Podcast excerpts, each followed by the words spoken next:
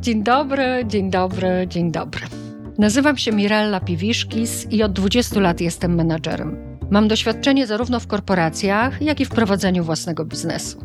Jednak moją największą pasją jest wspieranie ambitnych osób w rozwijaniu ich karier.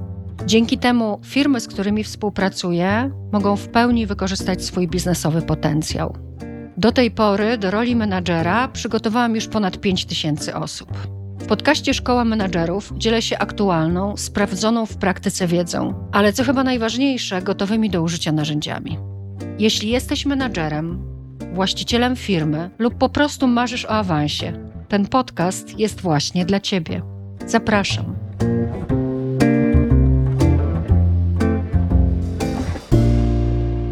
Dla Was, moi drodzy, zagadka. Co łączy? Meryl Streep, e, okrzykniętą przez krytyków najwybitniejszą żyjącą aktorkę, aktorkę, która była nominowana do Oscara notabene 21 razy, Alberta Einsteina, twórcę teorii względności i zdobywcę Nagrody Nobla, Sheryl Sandberg, jedną z najbardziej wpływowych i najlepiej opłacanych kobiet w amerykańskim biznesie, która swego czasu zarządzała sprzedażą w Google oraz operacją w Facebooku, czy też Howarda Schulza, który po roku spędzonym w Mediolanie, zainspirowany włoską kulturą picia kawy, przejął Starbucksa i stworzył z tej firmy największą i najbardziej znaną światową sieć kawiarni. Co ich łączy? Oczywiście oprócz gigantycznych majątków i sławy, byłoby za proste. Moi drodzy, impostor syndrom, po polsku syndrom oszusta, czyli mechanizm psychologiczny, który potrafi odebrać wszelką radość i dumę z nawet dużych sukcesów, dokonań czy pozycji społecznej, jaką się osiągnęło. Albowiem osoby z tym syndromem nie ufają swoim kompetencjom, nie ufają nagrodom, nie ufają osiągnięciom. Mają wciąż poczucie, że się nie nadają, że są niewystarczająco dobre i że za chwilę wszystko się wyda. Że w końcu ludzie, widzowie, szefowie, fani, współpracownicy zorientują się, że nie jestem tak kompetentny i tak wyjątkowy, i tak naprawdę nie zasługuję na to, co mam. Czują się więc przez większość życia jak oszuści. Ponieważ, jak pokazują badania prowadzone przez Vantage Hill Partners, lęk przed byciem uznanym za niekompetentnego to lęk numer jeden w gronie najwyższej i wyższej kadry zarządzającej na całym świecie. Inne badania zaś pokazują, że syndrom oszusta dotyczy około 70% wszystkich ludzi, niezależnie od zawodu, niezależnie od pozycji. Postanowiłam wobec tego dostarczyć Wam dziś zrozumienia tego mechanizmu oraz e, kilku praktycznych wskazówek, jak z tą przypadłością pracować, by nie sabotowała Waszego poczucia własnej wartości, a przez to kolejnych sukcesów, a może nawet, żeby impostor syndrom stał się źródłem Waszych supermocy. Opowiem więc o trzech przejawach syndromu, które wzajemnie na siebie wpływając, wzmacniają go. O dziewięciu pułapkach myślowych, które nakręcają błędne koło mechanizmu oraz oczywiście o sposobach na ich przezwyciężanie. Zapraszam.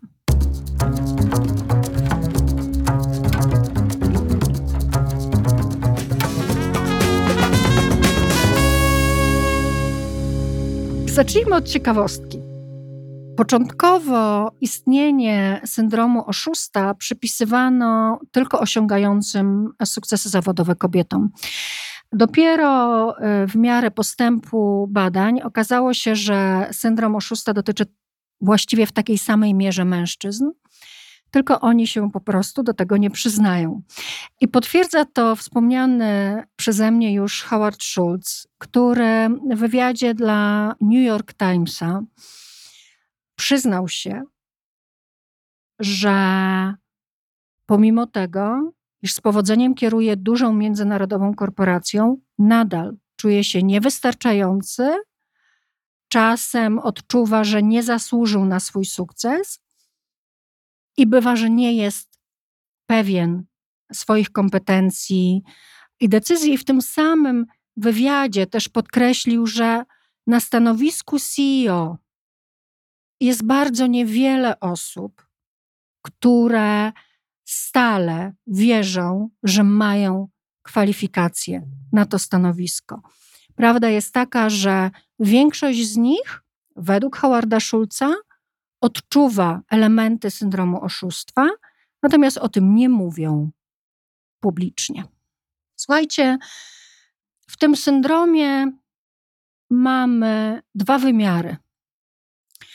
Po pierwsze, osobom z syndromem oszustwa towarzyszą automatyczne myśli, które podkopują poczucie własnej wartości, blokują pewność siebie i odbierają moc. Do tych myśli dołącza się permanentny lęk. Lęk, iż w końcu się wyda, wszyscy się zorientują, że nie mam aż takich kompetencji, że na przykład awans był pomyłką. I ten mechanizm już znacie z poprzednich e, moich podcastów. Myśl wywołuje emocje, wywołuje uczucie. W przypadku syndromu oszusta jest to lęk, strach. Lęk natomiast wpływa na podejmowane przez nas decyzje i działania. Proponuję więc zacząć pracę od początku, czyli od samoświadomości, od wychwycenia i nazwania pułapek myślowych, czyli myśli łączących się z negatywnymi emocjami, które zawierają oczywiste błędy logiczne, ale ponieważ są one niezwykle zakorzenione już w naszym procesie myślowym, to powstają automatycznie. Nasz mózg dzięki tym myślom, tym zniekształceniom poznawczym, przekonuje nas o czymś, co nie jest prawdą, czyli przekonuje nas o tym, że nie zasłużyliśmy na miejsce, w którym jesteśmy. I to właśnie te myśli podtrzymują błędne koło syndromu oszusta. Są, moi drodzy, trzy podstawowe przejawy syndromu oszusta: perfekcjonista, ekspert i superman. I wszystko w syndromie oszusta zaczyna się od perfekcjonizmu. Perfekcjonizm to stawianie sobie kompletnie nierealistycznych oczekiwań. Stawianie wobec siebie na tyle wysokich wymagań, że nie ma opcji, żebyśmy nie zaczęli wątpić w siebie, w nasze możliwości i żebyśmy nie poczuli wstydu, gdy nie jesteśmy w stanie tym swoim oczekiwaniom sprostać jakie towarzyszą perfekcjonizmowi zniekształcenia poznawcze, które warto wychwycić, a potem na bieżąco się z nimi rozprawiać. Pierwsza taka pułapka to myślenie polaryzacyjne. Mam wrażenie, że już kiedyś o nim wspominałam, ale to jest takie myślenie typu wszystko albo nic. Jest to tendencja nasza do postrzegania rzeczy jako czarnych lub białych. Jestem ekspertem lub jestem ignorantem. Nie ma nic pośrodku. Mówię po francusku lub kompletnie nie znam francuskiego. Nie ma żadnego odcienia szarości. Prezentacja poszła mi znakomicie lub beznadziejnie. Nie ma nic pośrodku.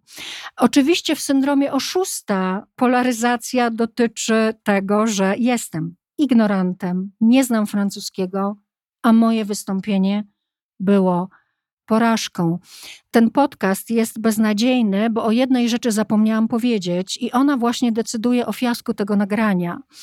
Słuchajcie, z powodu braku przestrzeni pomiędzy sukcesem a porażką, przy tym polaryzacyjnym myśleniu, dochodzi do kolejnego zniekształcenia, czyli tak zwanej filtracji. Kiedy popełnimy błąd, znajdziemy jakąś niedoskonałość w tym, co robimy, i zaczynamy się na tym skupiać. I skupiamy się na tym błędzie, na tym negatywnym szczególe tak bardzo, że nie interesuje nas nic, co było poza tym. Czyli jedna negatywna opinia na temat chociażby naszego wystąpienia jest w stanie przyćmić wszystkie dotychczasowe pozytywne, z którymi się spotkaliśmy. Czyli mały błąd, przejęzyczenie, dłuższe zastanowienie się przy trudnym pytaniu z sali powoduje, że w oczach oszusta, czyli osoby z impostor syndromem, całe wydarzenie było niepowodzeniem. Jaki jest praktyczny sposób, co mogę Wam podpowiedzieć, aby wyrwać się z tych dwóch e, pułapek myślowych? Po pierwsze, bardzo prosty mechanizm. Aby zastąpić w wyrażeniu wszystko albo nic, słowo albo słowem i. Czyli to nie jest tak, że e, moja prezentacja była sukcesem albo porażką, tylko były w niej elementy dobre i gorsze momenty. E, to może Wam się wydawać zbyt proste, żeby było skuteczne, natomiast jeśli zaczniecie szukać koniunkcji pomiędzy tym, co poszło dobrze, a tym, nad czym można ewentualnie w przyszłości jeszcze popracować, wyrwiecie się z pułapki myślenia polaryzacyjnego. To, co ja również bardzo często robię, a właściwie stale robię, jest to mój stały element pracy z dziełami, które między innymi udostępniam Wam. Słucham zaufanych osób. Mam kilka takich osób, które znają moją tendencję do skrajnych, negatywnych ocen na temat efektów mojej pracy. I jeżeli włącza mi się to polaryzacyjne myślenie, albo też włącza mi się to skupienie na błędzie, na drobnostce, mm, na jakimś małym szczególe negatywnym i wpadam w wir negatywizmu, proszę o opinię te osoby. Ufam im, bo wiem, że jeżeli mam coś do poprawienia, to oni mi powiedzą, ale pokażą mi te odcienie szarości i podzielą się ze mną refleksją, która jest dla mojego dobra. Więc e, warto skonfrontować po prostu swoje myśli na temat efektów waszej pracy z osobami zaufanymi. Najczęściej jednak okazuje się, że to, co ja oceniam jako nie najlepsze, że nie jestem z tego zadowolona, inni oceniają jako bardzo dobre.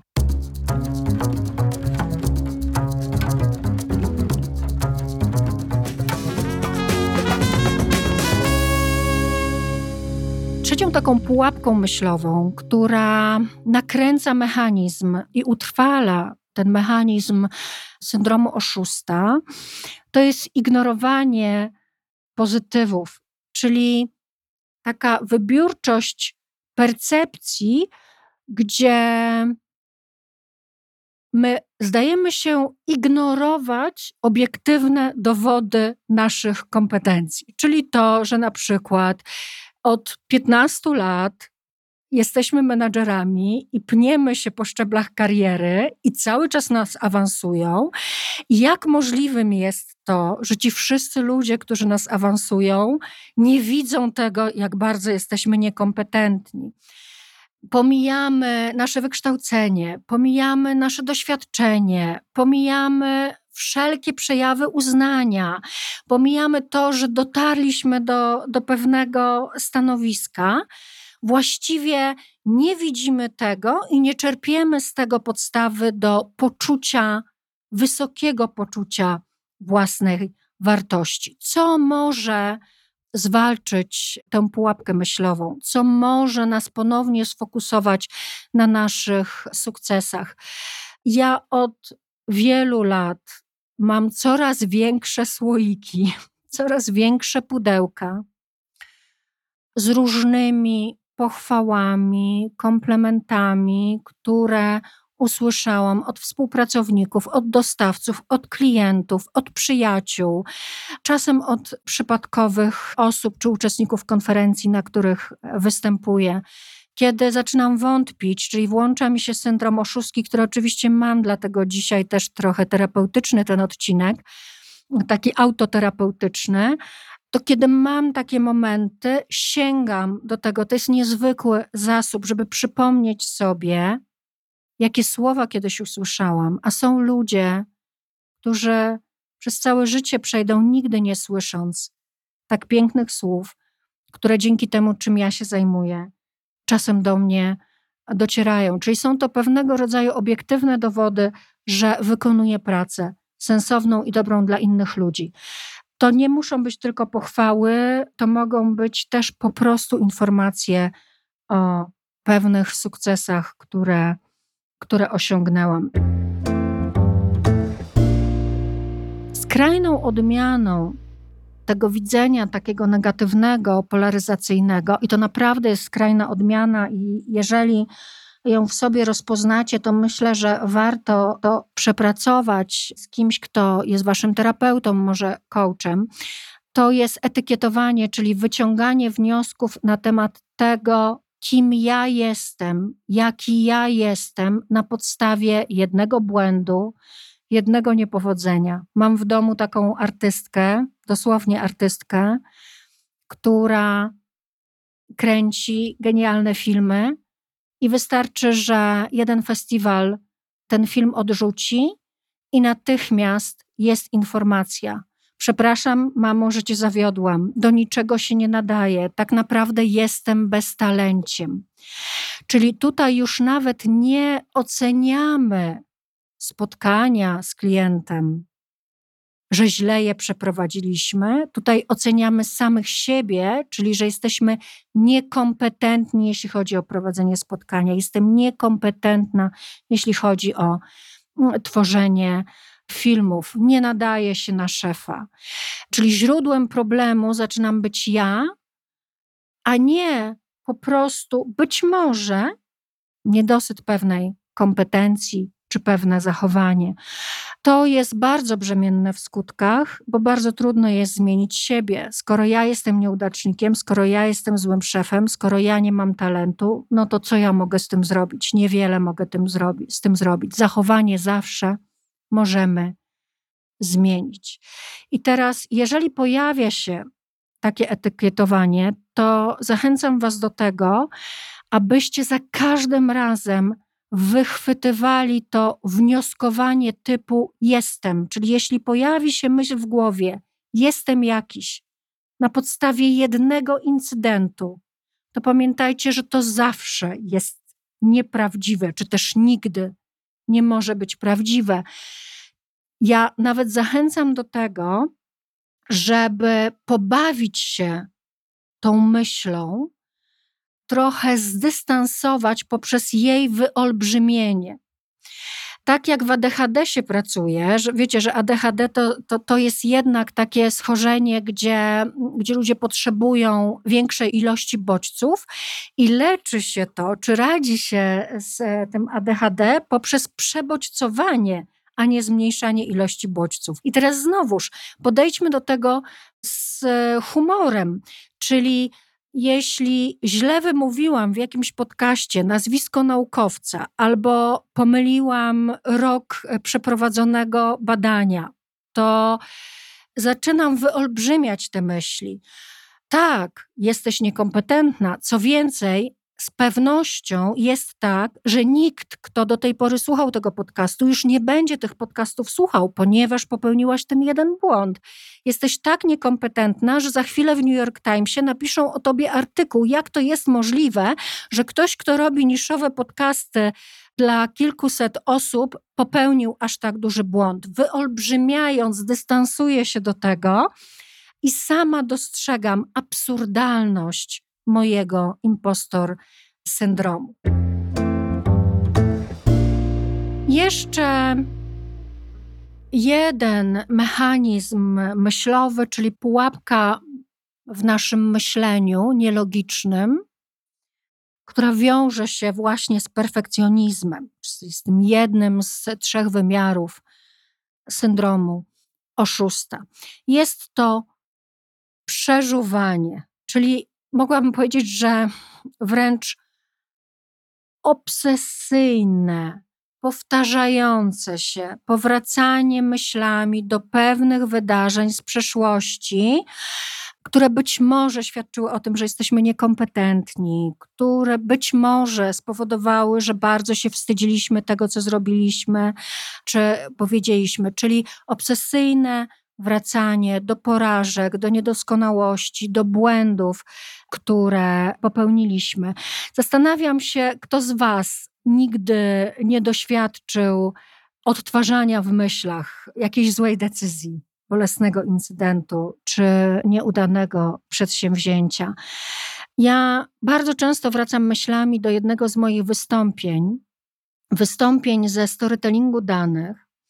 Kilkadziesiąt osób zapłaciło za to wystąpienie.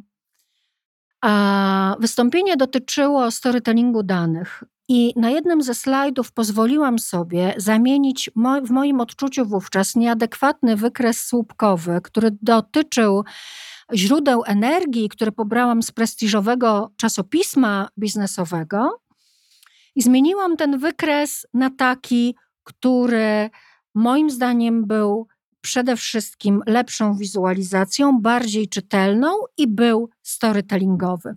Okazało się jednak, że na sali wśród odbiorców mojego wykładu była jedna osoba, która znała się na meritum, czyli na energetyce. I ona pokazała mi przy wszystkich, że mój wykres pokazuje coś zupełnie innego niż wykres pierwotny. Czyli ja, nie rozumiejąc meritum danych, które pokazywał wykres słupkowy, kierując się zasadami storytellingu danych i wizualizacji, właściwie zmieniłam przekaz. Wyobrażacie sobie, jaki blamasz, wyobrażacie sobie, co się działo w mojej głowie, nie nadaje się, jestem nieuważna, mogłam to wcześniej sprawdzić i skonsultować. Już nie będę mogła dzielić się swoją wiedzą na temat storytellingu danych i skutecznych wizualizacji, bo po prostu nie jestem w tym specjalistką. Jestem niekompetentna, jak mogłam to zrobić. No i teraz, co zrobić z takim przeżuwaniem, które odbiera nam pewność siebie? Powiem Wam Dwie wskazówki, obydwie dotyczą tego, aby nie skupiać się na przeszłości, tylko przerzucić przeżuwanie na przyszłość. Pierwsza rzecz, jak już opadną emocje, to wyciągnąć wnioski, co zrobiłam nie tak. Czy na pewno jest tak, że ja się nie znam na wizualizacji danych? No nie, źródłem mojej porażki, mojego błędu było to, że ja się nie znam na energetyce. W związku z czym postanowiłam jedną rzecz na przyszłość. Będę konsultować wykresy z osobami, które znają się na ich merytoryce. Czyli jeśli dotykam budowlanki, będę konsultować z inżynierem, moją propozycję wykresu storytellingowego.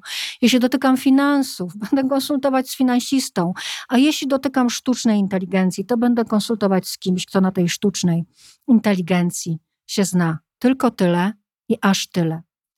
Ale tendencję do przeżuwania można dzięki przerzuceniu w przyszłość zamienić na naszą super moc. Czyli jeżeli jest tak, że towarzyszy mi lęk związany z trudnym zadaniem, to to oznacza, że będę nad tym zadaniem ciężej pracować. Jeżeli towarzyszy mi lęk, że jestem oszustką i być może wyniki nie będą spełniały moich oczekiwań, to wiem również, że to przeżuwanie spowoduje, że ja dołożę wszelkich starań, aby tego uniknąć. Także przeformułowanie tego syndromu oszusta, spojrzenie na niego jako na naszą supermoc, że lęk jest naszym sprzymierzeńcem w tym momencie i on spowoduje, że będę pracować ciężej i dołożę wszelkich starań, żeby efekt był satysfakcjonujący, może się przyczynić do naszej większej efektywności. U mnie taki przełom nastąpił wiele lat temu w trakcie jednej z sesji terapeutycznych, tak, miałam kiedyś terapeutkę genialną, z którą podzieliłam się swoim wyzwaniem, że ja mam tak niskie, czy miałam wówczas tak niskie poczucie własnej wartości, że szkolenia, które prowadziłam, po prostu mnie wypalały, spalały, ponieważ ja koncentrowałam swoją uwagę przede wszystkim na wszelkich aktach dezaprobaty. Ktoś ziewnął, ktoś się źle spojrzał, ktoś spojrzał w telefon.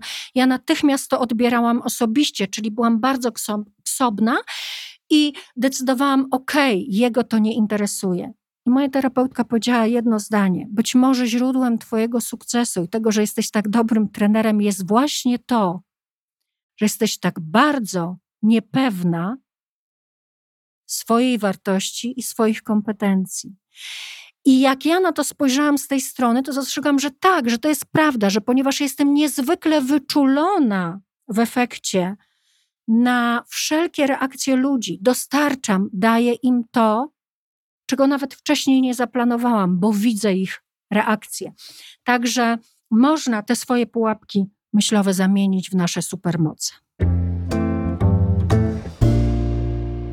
Drugi przejaw, rodzaj czy typ impostor syndromu to typ eksperta. Czyli jeżeli on się przejawia, jak on dochodzi do głosu, a dotyczy w dużej mierze kobiet, jak on dochodzi do głosu, to wtedy rodzi się w nas potrzeba bezbłędnej pracy, znajomości odpowiedzi na wszystkie pytania. W syndromie takim eksperta chodzi o wiedzę. Chcę wiedzieć wszystko, żeby móc się odezwać. Muszę mieć pewność, że przeczytałam wszystkie książki i publikacje na temat, w którym chcę się wypowiedzieć, żeby móc się wypowiedzieć, w związku z czym się nie wypowiadam, bo oczywiście to się nigdy nie zdarza. Znam, pracuję z pewną rzetelną, ambitną, pracowitą i niezwykle doświadczoną i kompetentną menadżerką, która ma ambicje, by zostać CFO. I ona na spotkaniach po prostu milczy, bo pojawiają się następujące myśli. Tutaj uwaga, Cytuję, mam je zapisane w notatkach. Nie wypowiem się w tej kwestii, bo jeszcze za mało wiem na ten temat i na pewno się ośmieszę. Albo muszę jeszcze przeczytać, i tutaj wymienia literaturę na całą stronę, oraz sprawdzić, jakie jest zdanie ekspertów w tej kwestii, żeby móc się wypowiedzieć. Albo siedziałam na spotkaniu i się nie, nie odezwałam, no bo nie znałam wszystkich aspektów tej sprawy. A gdybym pominęła istotny aspekt, to być może moje zdanie byłoby inne. Te myśli to są przykłady takiej pułapki myślowej, którą ja lubię nazywać pułapką nierealnych oczekiwań. Nie jesteś w stanie, ty, jako pojedyncza osoba, zapoznać się z opiniami wszystkich ekspertów, przeczytać wszystkie książki, do tego spojrzeć na tę sprawę z każdej strony i jeszcze tego doświadczyć e, przez 10 lat, by móc się wypowiadać. Druga pułapka myślowa, która pojawia się, kiedy do głosu dochodzi oszust ekspert, to czytanie w myślach. Bardzo ważne w syndromie oszusta, bo przecież w syndromie oszusta, czekamy w lęku, aż ktoś w końcu zdemaskuje naszą niekompetencję. A więc czytanie w myślach polega na tym, że my bardzo dobrze wiemy, co inni o nas myślą, no i oczywiście myślą negatywnie, czyli negatywnie nas oceniają, nie doceniają naszych e, talentów czy, czy kompetencji. Czyli mój kolega, czy klient, czy odbiorca mojej prezentacji nigdy nie powiedział, że źle ją ocenia, ale on się wtedy tak na mnie spojrzał, że ja wiem, wiem, że on wątpił w eksperckość mojej wypowiedzi. Pamiętacie scenę z e, filmu, który pewnie większość z Was obejrzała, a być może planuje obejrzeć, więc też zwróćcie uwagę. Scenę z filmu Oppenheimer. Scena, kiedy Albert Einstein rozmawia z Oppenheimerem przy stawie w posiadłości Straussa. Rozmowa ta zakończyła się stwierdzeniem Oppenheimera, że właśnie teraz rozpoczęliśmy destrukcję całej planety. Einstein przejęty, zajęty swoimi myślami, tragiczną wizją przyszłości świata, odchodząc od Oppenheimera, mija Straussa, granego przez mojego ukochanego Roberta Downeya Jr., kompletnie go nie zauważając. Czyli zagłębiony w swoich myślach przechodzi obok Straussa, który odbiera to jako sygnał lekceważenia, być może pomyślał, że Einstein się na niego obraził, czyli odebrał to jako ignorowanie jego osoby. Taka interpretacja i uporczywe przeżuwanie tego zdarzenia, co jest bardzo fajnie pokazane w filmie, a właściwie nie zdarzenia, a własnej interpretacji tego zdarzenia, doprowadziło do upadku politycznego Straussa. Taka jedna rzecz, czyli czytanie w myślach. Co zrobić w takiej sytuacji? Po pierwsze, znowu zachęcam do zdystansowania się, czyli zadania sobie pytania, czy ja na pewno mam taką supermoc, że potrafię czytać w myślach innych osób? Czy na pewno wiem, co się wydarzyło wtedy nad stawem? To, co możecie jeszcze zrobić, to przypomnieć sobie takie sytuacje, kiedy wasza interpretacja pewnych zachowań innych ludzi była jednak mylna. Czyli możecie sobie przypomnieć takie sytuacje z przeszłości, kiedy wyciągnęliście pochopne wnioski i okazało się, że się myliliście.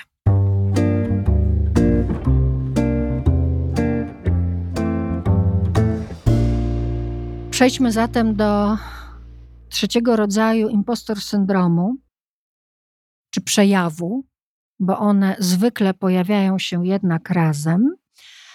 Ja nazywam ten przejaw byciem supermanem, w moim przypadku superwoman, czyli wejście w taką pułapkę, wszystko muszę zrobić sam, samodzielnie.